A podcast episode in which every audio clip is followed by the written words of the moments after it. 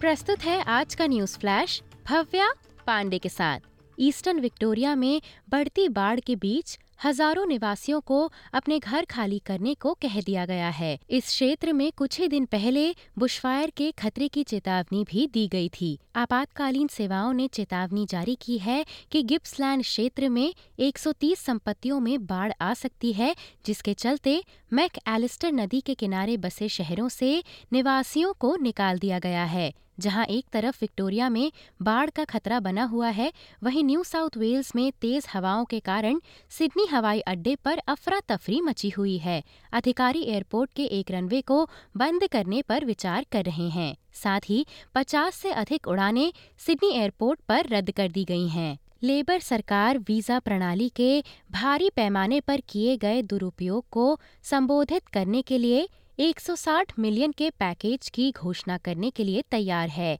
Nixon की नई प्रवासन समीक्षा में झूठे असाइलम दावों के साथ बड़े पैमाने पर समस्याएँ पाई गई हैं, जिससे कि सिस्टम अवरुद्ध हो गया है और वास्तविक वीज़ा आवेदनों में वर्षों तक देरी हो रही है।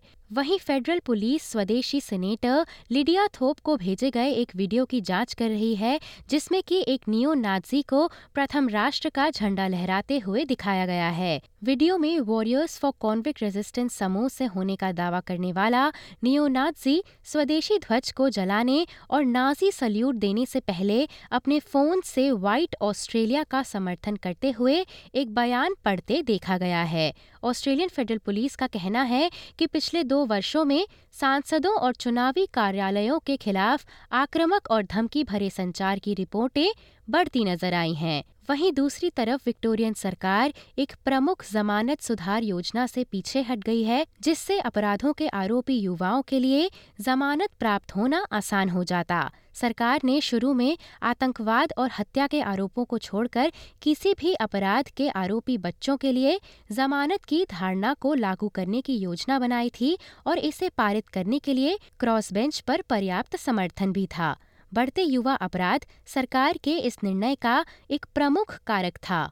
कोर लॉजिक्स डेटा बताता है कि सितंबर तक तीन महीने में किराए में एक दशमलव छह प्रतिशत की वृद्धि हुई है, जो जून तिमाही में दो दशमलव दो प्रतिशत की बढ़ोतरी से कम है। बात करें अंतर्राष्ट्रीय खबरों की तो ब्रिटिश प्रधानमंत्री ऋषि सुनक ने युवा पीढ़ी को सिगरेट खरीदने पर प्रतिबंध लगाने के लिए कानून का प्रस्ताव दिया है। इस कदम से यूनाइटेड किंगडम को दुनिया के सबसे सख्त धूम्रपान विरोध नियम मिलेंगे, जिससे कि यूके यूरोप में सिगरेट पर प्रतिबंध लगाने वाला पहला देश बन जाएगा। साथ ही श्री सुनक ने बच्चों के लिए वेब्स की उपलब्धता को प्रतिबंधित करने के उपाय भी आगे लाने की योजना बनाई है। बात करें भारत की तो भारत ने 19वें एशियाई गेम्स के ग्यारहवें दिन में 12 मेडल अपने नाम किए।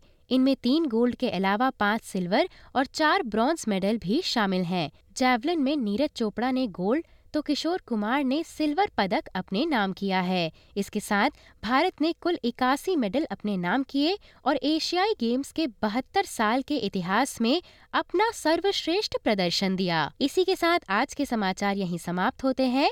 धन्यवाद।